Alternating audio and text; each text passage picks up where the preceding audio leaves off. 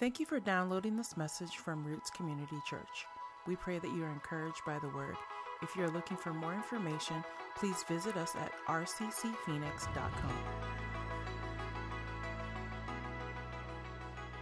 We're going to continue on with our series in um, Colossians this week. So last week I kind of did a little bit of preaching. That was a little bit of kind of dialed it back a little bit for me. Got got to work it out in my system. So I'm back to teaching this week. Um, so that'll happen from time to time. Just got to work it out. So appreciate you dealing with me last week. Um, but we're going to move on to Colossians chapter 2. Um, Paul wraps up chapter 1 by kind of um, telling people that he wants them to mature in their relationship, and we'll get into that a little bit today.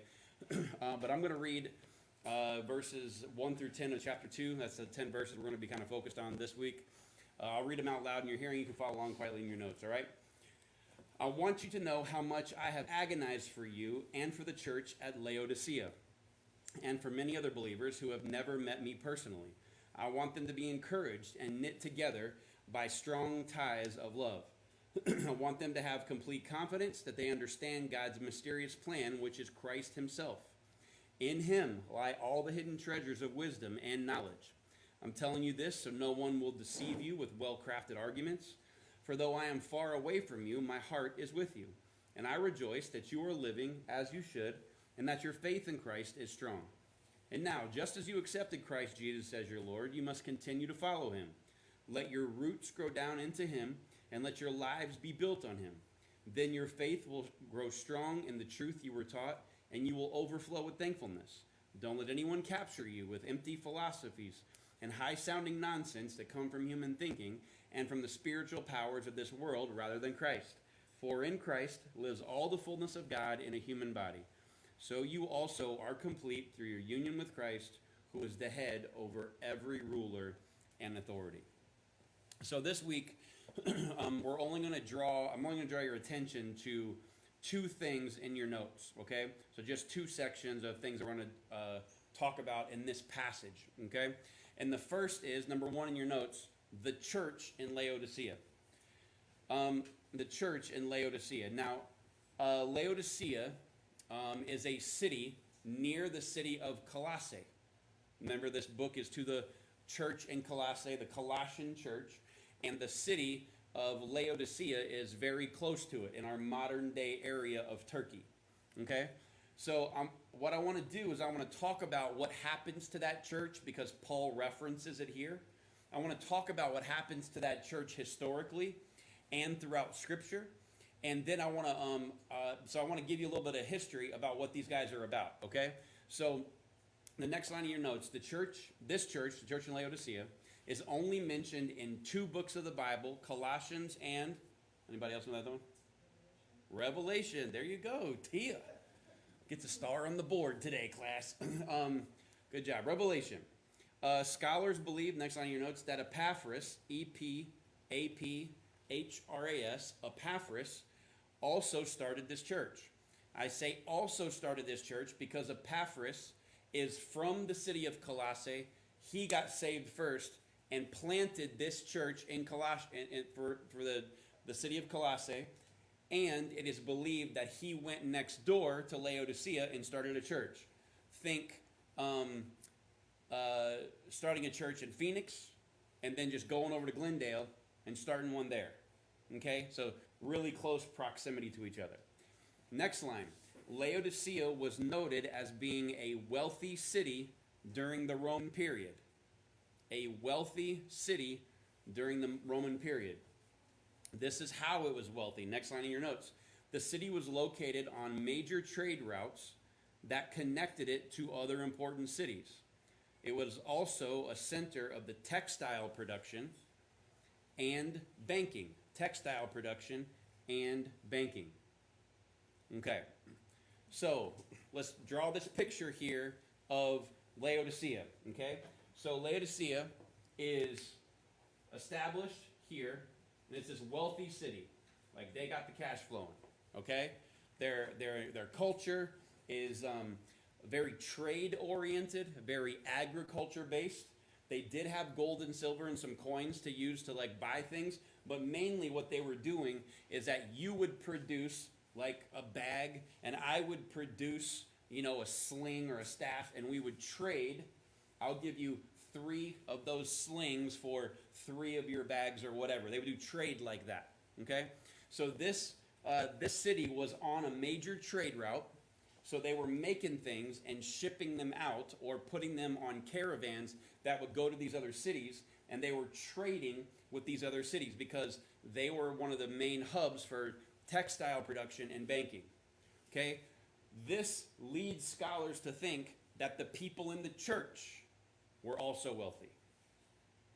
You got a lot of people in the church who are getting saved, who are who are wealthy, who are um, they have businesses, they're trading with other people, and they've accumulated uh, accumulated material wealth. okay, so let's push pause right there for a second, and I want to remind you something about the Roman Empire. Okay, next on your notes. The goal of the Roman Empire was peace and calm, not justice. Peace and calm, not justice. Okay. We hear a lot in America about justice, equality, doing the right thing, our rights. This was not the case in Rome, not even remotely close. They conquered you in battle, or they walked in and said, uh, We're bigger and stronger than you. Are you really going to fight? No? Okay, we're just going to occupy your area. And so that's how the, the, the, the Roman Empire spread. Was they were so big, so strong, so well funded that and they were so brutal that they would just walk in and take whatever they wanted.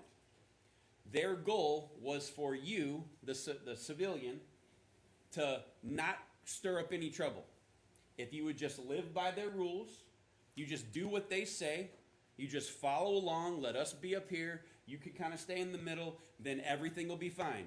But as soon as you start riling up a whole bunch of people, we are going to come down swift and hard.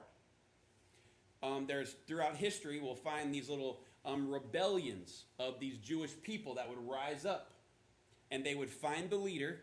The, the Romans would find the leader and be like, "He's the leader. Yeah, kill him." Well, that's not fair. They didn't care. Why? Their job, their what their goal was not to have justice uh, you know, with liberty and justice for all, right? That does not exist for them. They wanted to just live their life as the rulers, as the, as the kind of elites of the time, and everybody else just stay calm. Just do what we say, and it'll be fine. You're going to have to pay some more taxes, but no one's going to come in here and conquer you again because you're with us. So just chill out. They were trying to keep the peace. It's one of the reasons they were willing to crucify Jesus. Why? Because all these people were saying, He's the Son of God. No, He's not. These people were arguing and yelling back and forth, and they were causing this big upheaval. And they're like, Look, man, just stop it. How do we stop it? And they just snip it at the bud. They would. They, would, they were quick to torture, imprison, and put some people to death just to keep things calm. Okay? That's the type of people we're dealing with. So, a um, little history lesson here for you. The, the Romans made a peace agreement that was very extensive with some of the nations that they wound up conquering. They wrote down a couple of things and said, We're going to give you something, like throw you a bone if you'll just keep calm. We'll let you do something that you do, not force you completely into our way of life. We'll let you just keep a little of your own tradition, but stay calm, or we'll take it away. This was called the Pax Romana meaning Roman peace. So, next on your notes. As part of the Pax Romana, the, Ro- the Roman peace agreement, cities heavily populated with Jews were exempt from worshiping the Roman emperor. They were exempt from worshiping the Roman emperor. Christians were grandfathered in as long as they were seen as a spinoff underneath Judaism. so, the Roman army walks in and says, Hey guys, uh, we're going to, we've occupied your land, we've conquered your land, and we want to keep the peace. Um, typically, what would happen is when a Roman emperor would die, somebody, you know, kind of in the government would be like, You guys have no idea how powerful this man was. And they would announce him as a god. You didn't know it, but we had a god among us. There was a God that was leading Rome, and no man can lead Rome. It has to be divine because we're so strong, we're so powerful, we're so arrogant. But these guys, we're going to announce them after they die that they are gods, and everybody had to pay homage, pay tribute, and worship the dead Roman emperors.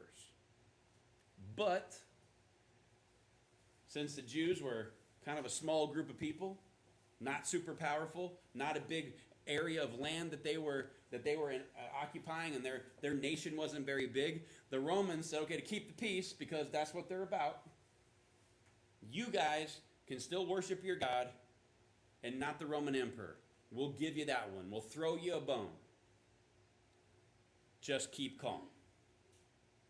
So they were given, in essence, religious freedom.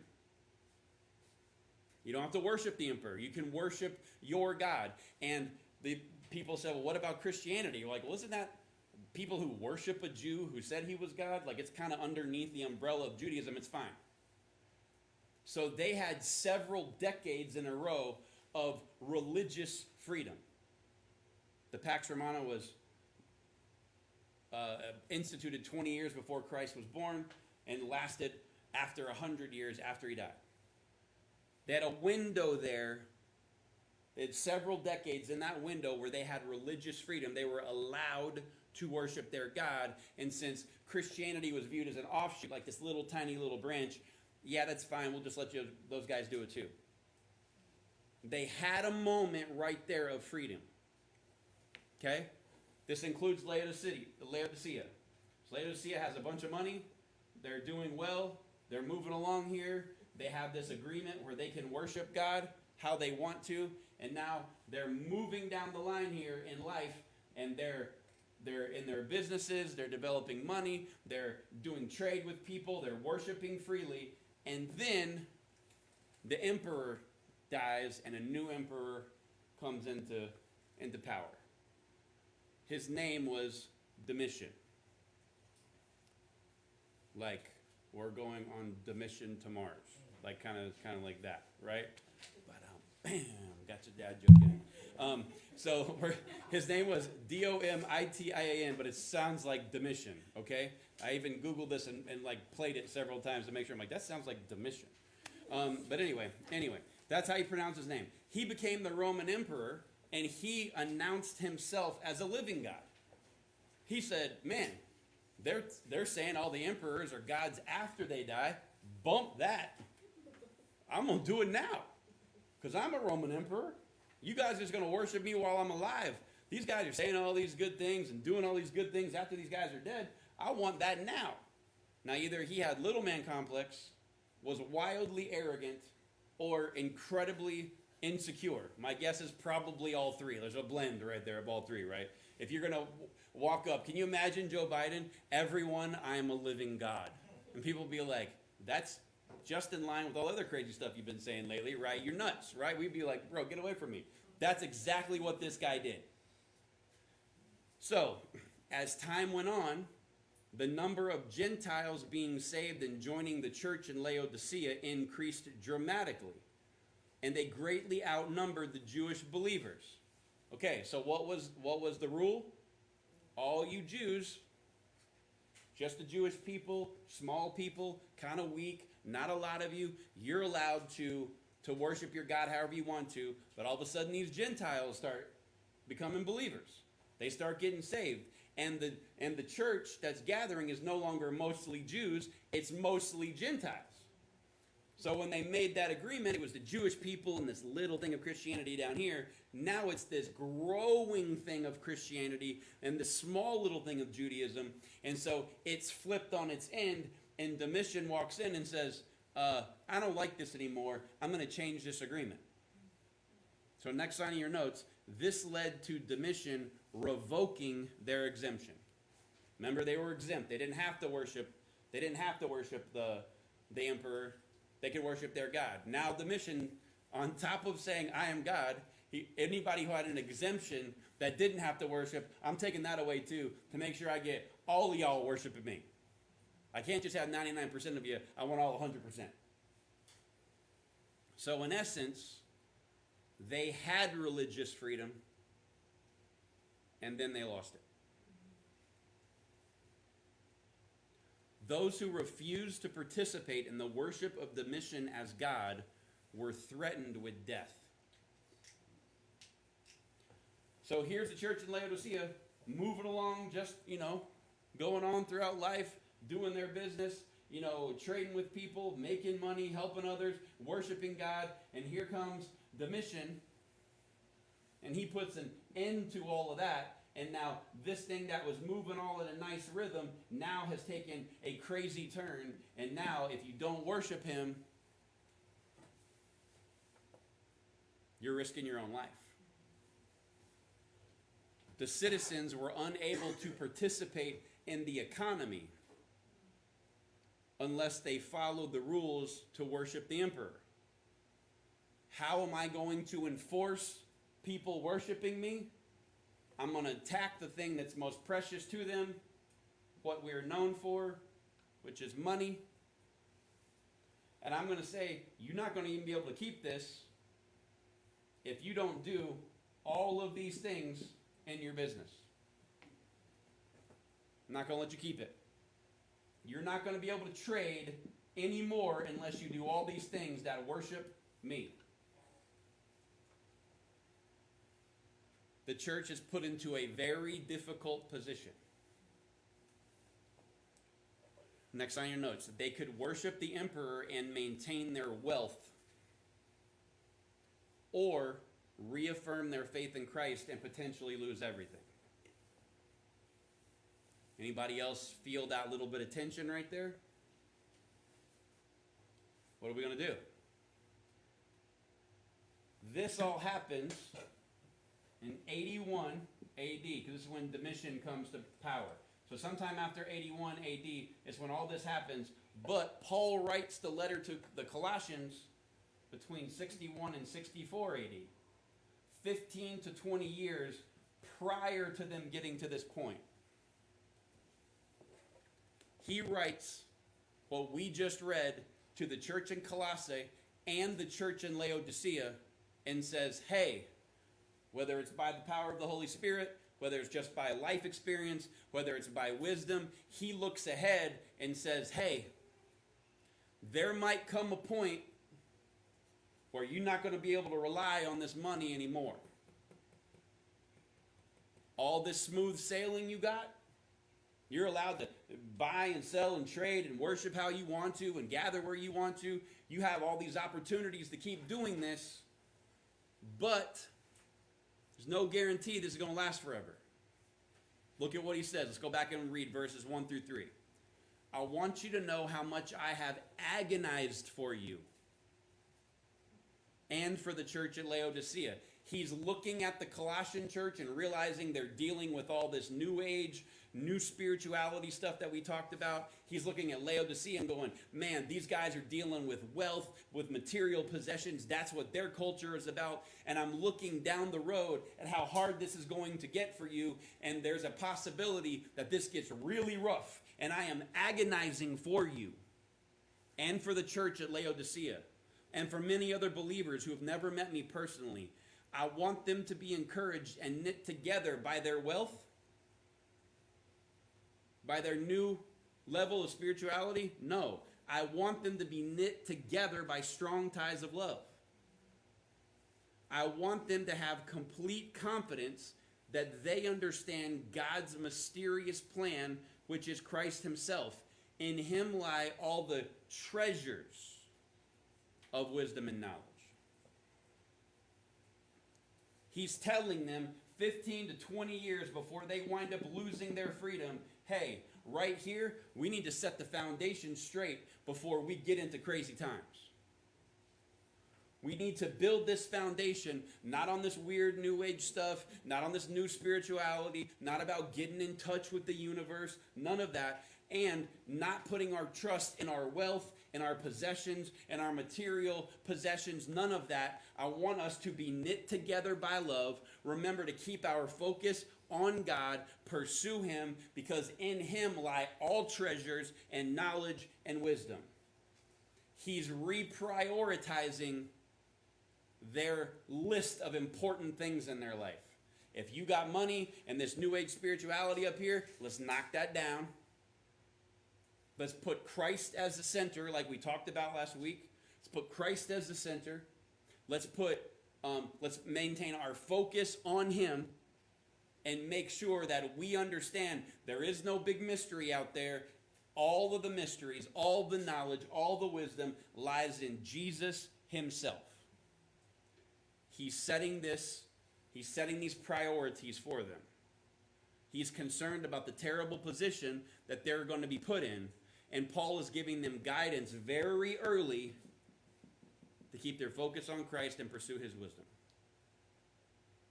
Now, when you come down here, he gave them warnings, not knowing this was coming. But when we came down here, what happened to the church in Laodicea? Did they choose their money or did they choose God? Many believers, next line of your notes, compromised and gave in to the demands of the emperor, causing the Lord to rebuke them in the book of Revelation. Jesus himself rebukes them in the book of Revelation. I did not realize before getting to my study that this passage that I've heard a lot in my life quoted was actually Jesus talking to the church at Laodicea. You'll be you'll if you've been in church longer than a few months, you probably recognize what I'm about to read, okay? Revelation 3, 14 through 17, and then 19. Write this letter to the angel or messenger of the church of Laodicea.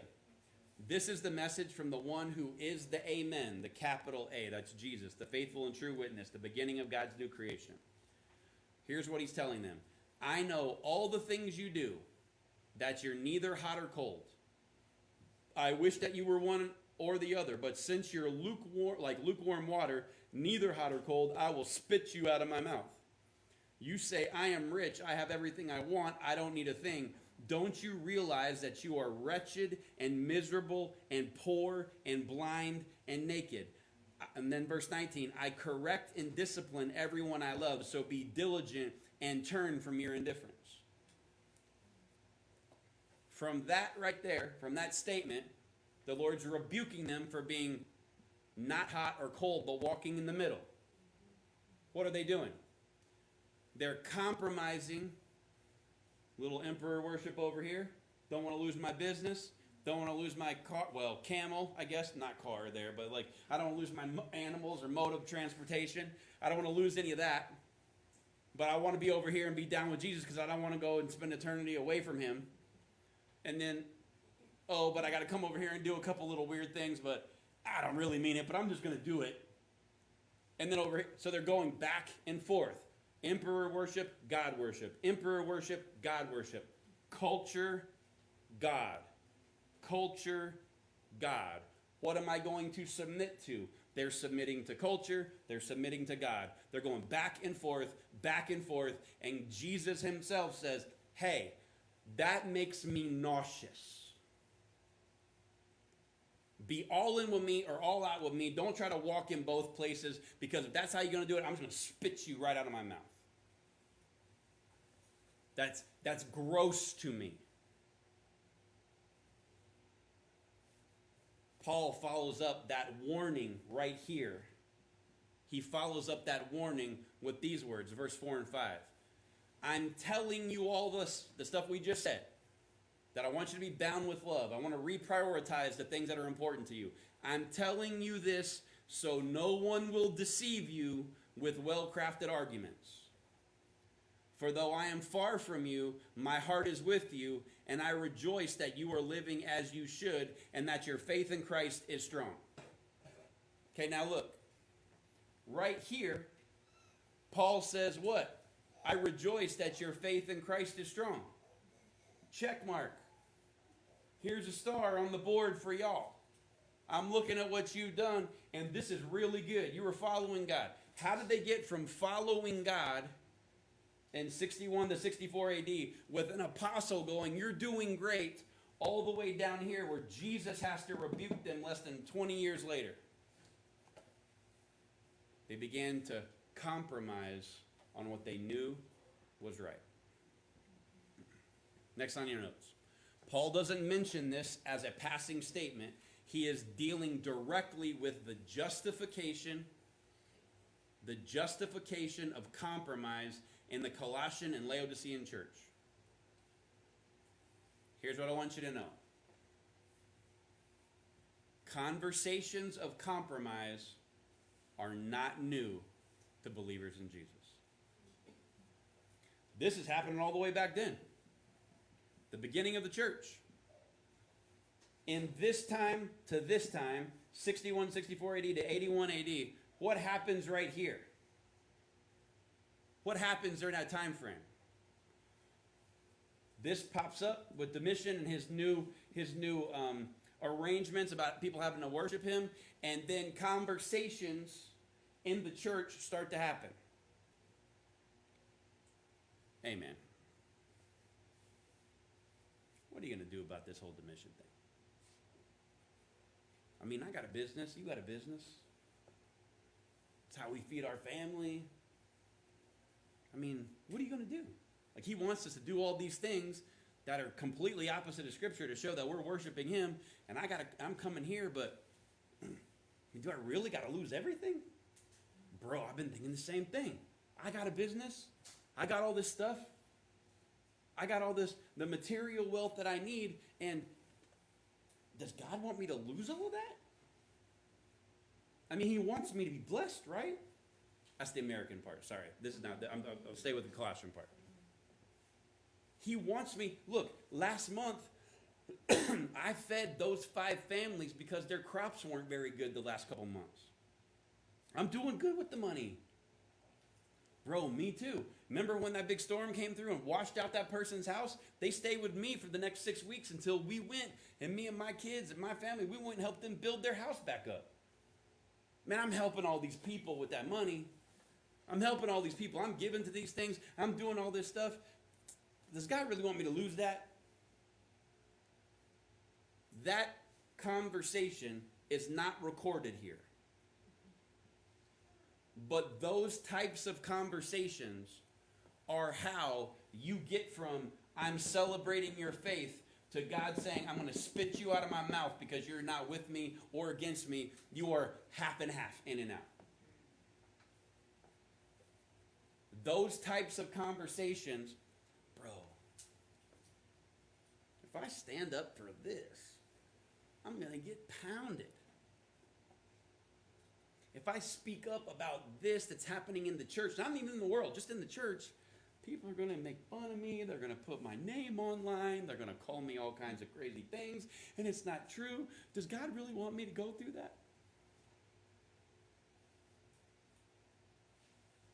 How do I know that this is happening today? I um, I ran across a viral video of a guy who calls himself a pastor, a minister, uh, calls himself a Christian, and he is living an openly homosexual lifestyle as a believer. And if you're a believer, then Scripture is very clear that's not the way to live. If you have attractions, that's one thing, but acting on it is a complete another thing. and so he announces to people that, you know, and it's very well known that he's, you know, he's practicing homosexual and in the ministry. Then he says on this viral video, Jesus wants you, if you're someone who's a believer, not just in the world, but a believer in Christ, wants you to announce your homosexual um, tendencies to other believers. Wants you to announce it to your church. And people were like, What are you talking about? He goes, Let me show it to you in the Bible. He goes to the story of Lazarus. And Lazarus died. We all know that. He comes to the tomb and he rolls away the tomb. And what does Jesus say to Lazarus? Lazarus, come out. We know that that's not what he's saying. We know that Jesus is like, no, walk from in the tomb out here so people can see you're alive. But he doesn't do that. He takes the come out phrase in our modern terminology and says, see, Jesus wants you to come out of the closet, come out of hiding, come out of your secret life. Just come out and celebrate it because Jesus is telling you to come out. Because he's love, man. Now, we're all looking at that going, you gotta be kidding. You know how many people underneath those uh, that video were like, mind blown. This is, oh my gosh, so profound. People were like, oh my gosh, this is, this is, I've never seen it like that before. Right, because it's wrong. you know what I mean? Like, I'm just going, then it went viral. Because you will find somebody to tell you what you want to say. You will find someone who will justify you compromising what you know is the right thing to do. There are conversations that will happen, maybe not in a viral video, but with people that'll say, hey, are you doing this too? We're good, I'm with you. And we're justifying our compromise because we found somebody else so we're not alone. This is what's happening to the church in Laodicea. What we have to remember at this point is there are thousands of skilled preachers. A lot of them are not in the pulpit. There are preachers. There's people who can turn a phrase, who can motivate you, who can make can make me go, man, that's good. Woo! Stand up and give you that, hmm, that's good, right? Like in a church service, right? There's a lot of people who can talk that talk and they can say things in a way that'll give you goose goosebumps or chicken skin or goose pimples, whatever you call it. It'll make the hairs on the back of your neck stand up and be like, man, that was good. But just because they can preach doesn't mean we should receive what they say. Let me take that another step further. Just because someone's got ability to sing doesn't mean we should accept their message. Just because someone has the ability to do something publicly in front of everybody else doesn't mean that because they're good at what they do, what they're saying is right. Next line in your notes something that sounds good isn't always good. Y'all should thank me that I just decided to bypass my very gross analogy for that. I'll tell it to you later. Um, you can try to take. Remember the old. Um, what is that movie uh, with the umbrella? The lady who fly. Um, the, there you go. Uh, what is it? Just a spoonful of sugar makes the medicine down? If I can give you just a little something sweet it'll help you digest something that you would normally reject. Just because someone preached it up and riled up the crowd and we're jumping and hollering and clapping and screaming and yelling doesn't mean that what they said was true. Because just because something sounds good doesn't mean that it is good. This happens throughout history. Next line of your notes. Eventually, outside cultural pressures will come to the church and believers will be confronted with the idea of compromise to survive. So, what will we do if those, if those days wind up on our doorstep? Matt, we still have religious freedom at the moment we can still gather together and not worry about it. We can freely come in the home and not worry that somebody saw us or that there's some drone flying overhead taking our picture like they do in China to try to identify the ones who are believers, to try to flush them out and actually imprison or murder them. This is happening all over the world. Just because we have the freedom to do it right now doesn't mean that it's going to last forever. Just because we have not lived in a nation that hasn't had these privileges revoked and we haven't been put in the same position that these people in these other nations have been put into doesn't mean that it's not coming. I'm not telling you that it is. I'm saying that if we we are right here we're running our business. We're working. We're not worried about if, if people don't like if we're a Christian. They can't get us really fired for that. I mean, maybe on an off chance if it's, you know, not public, but most of the time that's not going to work. 99% of the time, you're not losing your job for professing Christ. You're not losing your business. You're not having the government tell you, unless you perform these type of weddings, you can't gather anymore yet. But these guys had no idea that was coming until there was a new leader. They had no idea that this, this smooth sailing that they had going on and all the things that they were doing, they had no idea that was going to come to an end. And when, because they were unprepared for it, they fell apart and compromised. I can only think in a similar way that God is communicating to us through His Word hey, we're right here. It's going good right now. But there's a possibility, no guarantees. Maybe it all gets better. I don't think so, but I, maybe it does. Maybe it gets better. Or maybe we should prepare now, prioritize now, put things in place now, put the level, put, put the, the list of our important things in place now, and make sure Jesus is at the top of that so that we're prepared when this day comes. God forbid we would ever get here. But if it came there, are we going to compromise when things are good? Then we're definitely going to compromise when the crap hits the fan.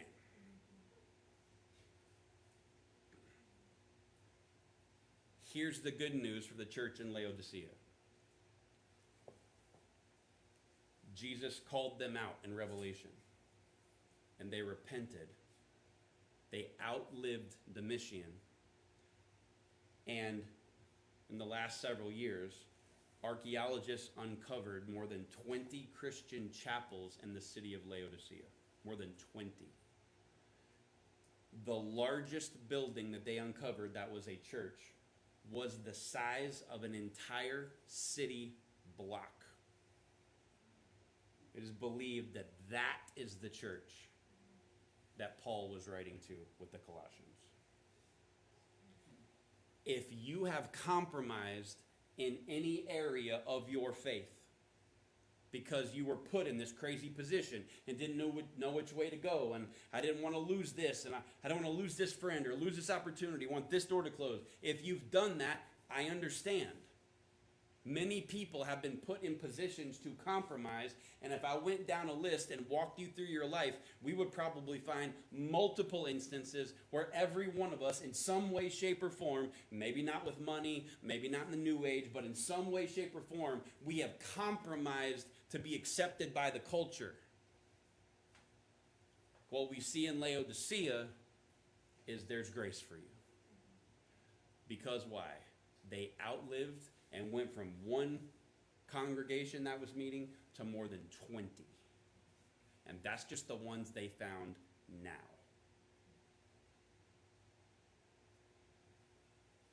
The second thing I want to draw our attention to in this passage, number two in your notes, is let your roots grow. Let your roots grow. This particular passage is one of Roots Community Church's foundational passage, Ephesians chapter 3, and this verse in Colossians 2. And now, just as you accepted Christ Jesus as your Lord, let your roots grow down into him and let your lives be built on him. Then your faith will grow strong in the truth you were taught, and you will overflow with thankfulness. Don't let anyone capture you with empty philosophies and high sounding nonsense that come from human thinking and spiritual powers of this world, rather than from Christ. For in Christ lives all the fullness of God in a human body. If you have been here for any length of time, this next part of your notes is going to be um, boring repeat for you, this next line. But it is the truth, and it is what how we will always teach you to live. Believers, our roots are to grow directly into Jesus. Our lives are to be built on Christ. They are not to be built on the church. It's not to be built on the pastor, the worship leader, the elders, the deacons, the, the uh, children's pastor, any staff member that holds a title. If your faith relies upon them, your roots are in the wrong place. You are supposed to grow roots into Christ. When we gather, we're supposed to feed that soil, to feed you so those roots grow deeper into Him. I want to, I'm not saying that these words have any specific meaning other than how they're presented. But I want you to be very careful in your life if you're ever not here or if you hear me start talking like this to be like, uh, hey, bro, you, you, you said you weren't going to be talking like this. You got to be very careful in church settings when the leadership te- demands your loyalty to this house. It demands your involvement at this house. Anybody ever heard them phrases before? I have. I just want this house to grow. I want to be about what's going on in this house. Not family, like a spiritual house, like a like the church, like the church building. I want to caution you when you hear that because I can't find anywhere in here that I'm supposed to be loyal to this house or that house. My loyalty, my foundation, my roots have to be with Jesus. And if I, as a pastor or a leader or as your brother in Christ, abandon that, you should abandon me. You should not come here anymore if I abandon the fact that I want your loyalty to me or what we're doing over your loyalty to Jesus. Your roots have to go into Him. I want to notice. I want you to notice one other thing, or something else in this passage. The very first sentence of uh, uh, verse six. And now, just as you accepted Christ Jesus as your Lord, you must continue to follow him. I, I was raised in a, in a ministry environment where salvation was the end goal. That's all I'm about, is trying to get people to recite the sinner's prayer after me. That's not a thing either. That's another subject for another day. Next sign of your notes. Salvation is not the end goal, it is the starting point. Getting someone saved does not get them across the, the, the finish line, it gets them to move from death to life, and your life has just begun.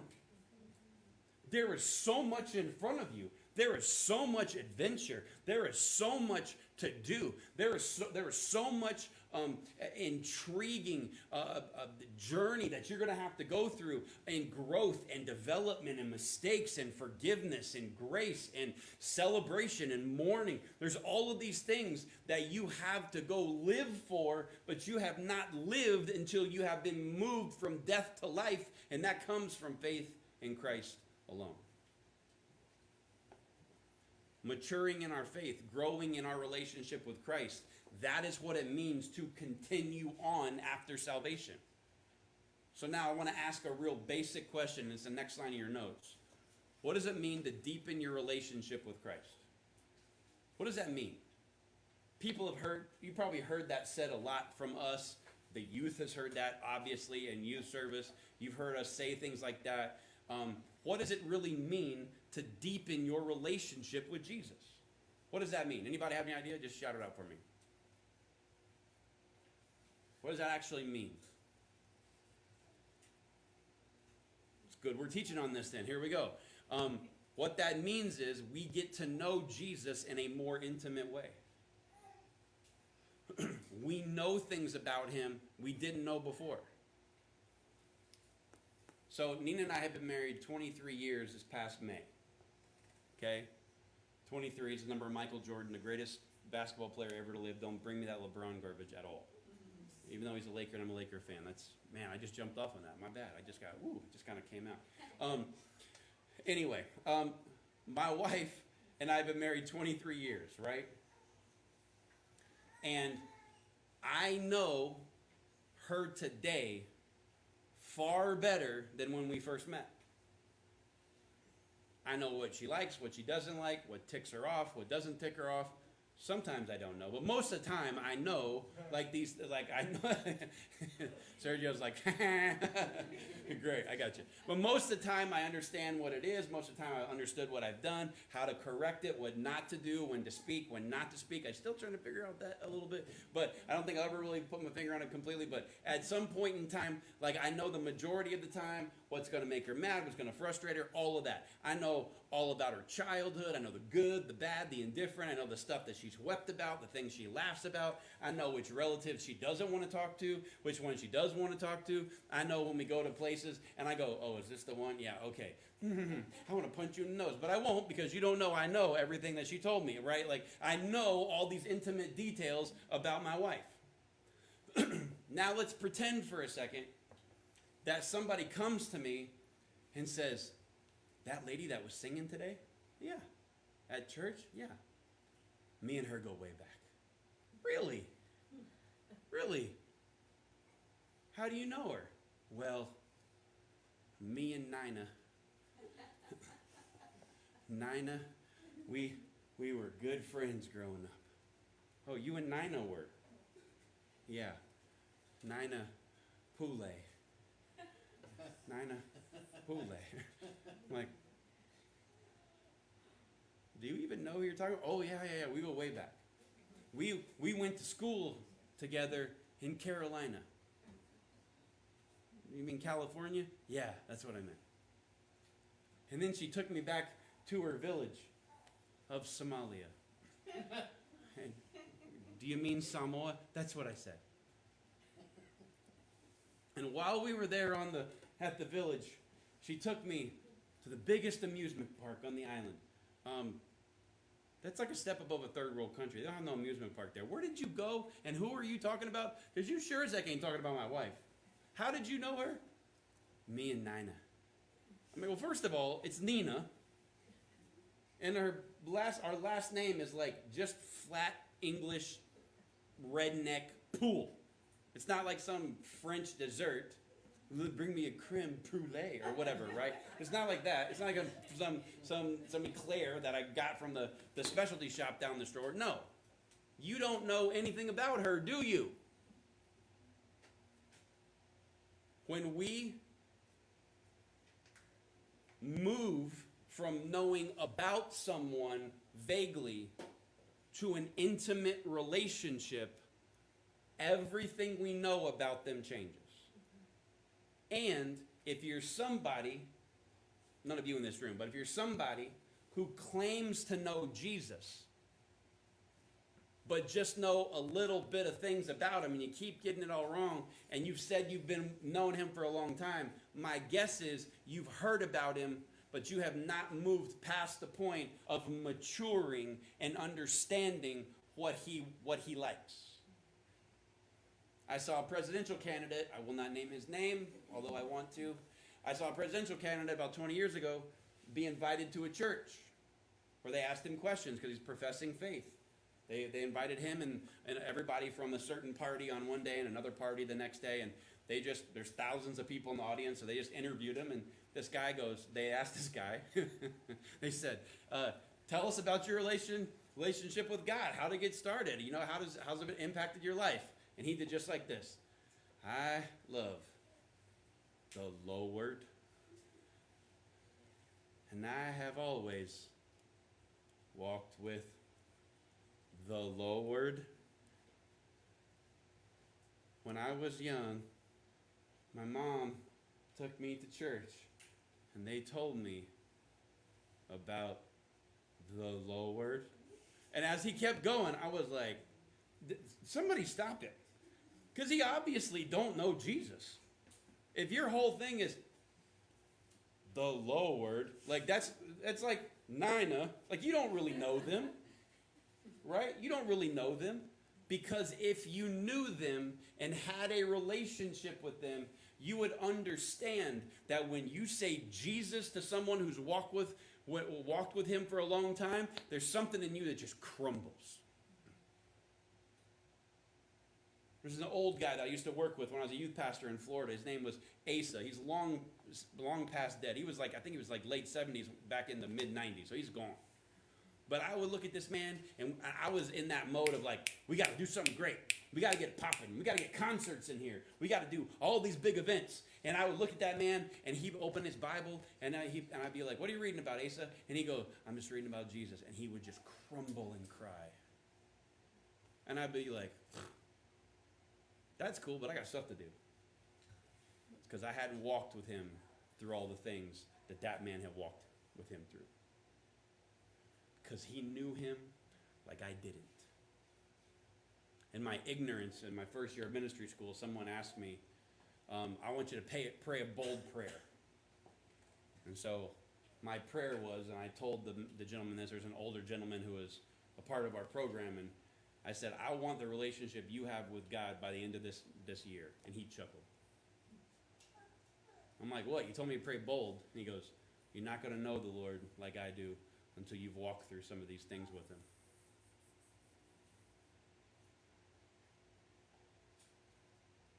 Having a relationship with Christ means I've been through some things in life with him. I have learned what pleases him I've learned what grieves him. I've learned how to trust him. I've learned how to follow him. I've learned how, how, to find my purpose and his gigantic will.